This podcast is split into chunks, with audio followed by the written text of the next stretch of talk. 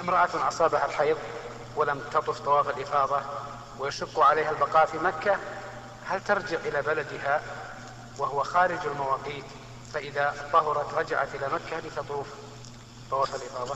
نعم. إذا كانت المرأة حائضا ولا يمكنها أن تنتظر الطهر في مكة فلا حرج عليها أن تخرج إلى بلدها. فإذا طهرت عادت لكنها في هذه الحال لا يقربها زوجها إذا كانت ذات زوج لأنها لم تحل التحلل الثاني. أما إذا كان لا يشق عليها الانتظار فالأفضل أن تنتظر. ولا فرق بين أن يكون بلدها خارج المواقيت أو دون المواقيت. وهل يلزمها الإحرام إذا كانت خارج المواقيت؟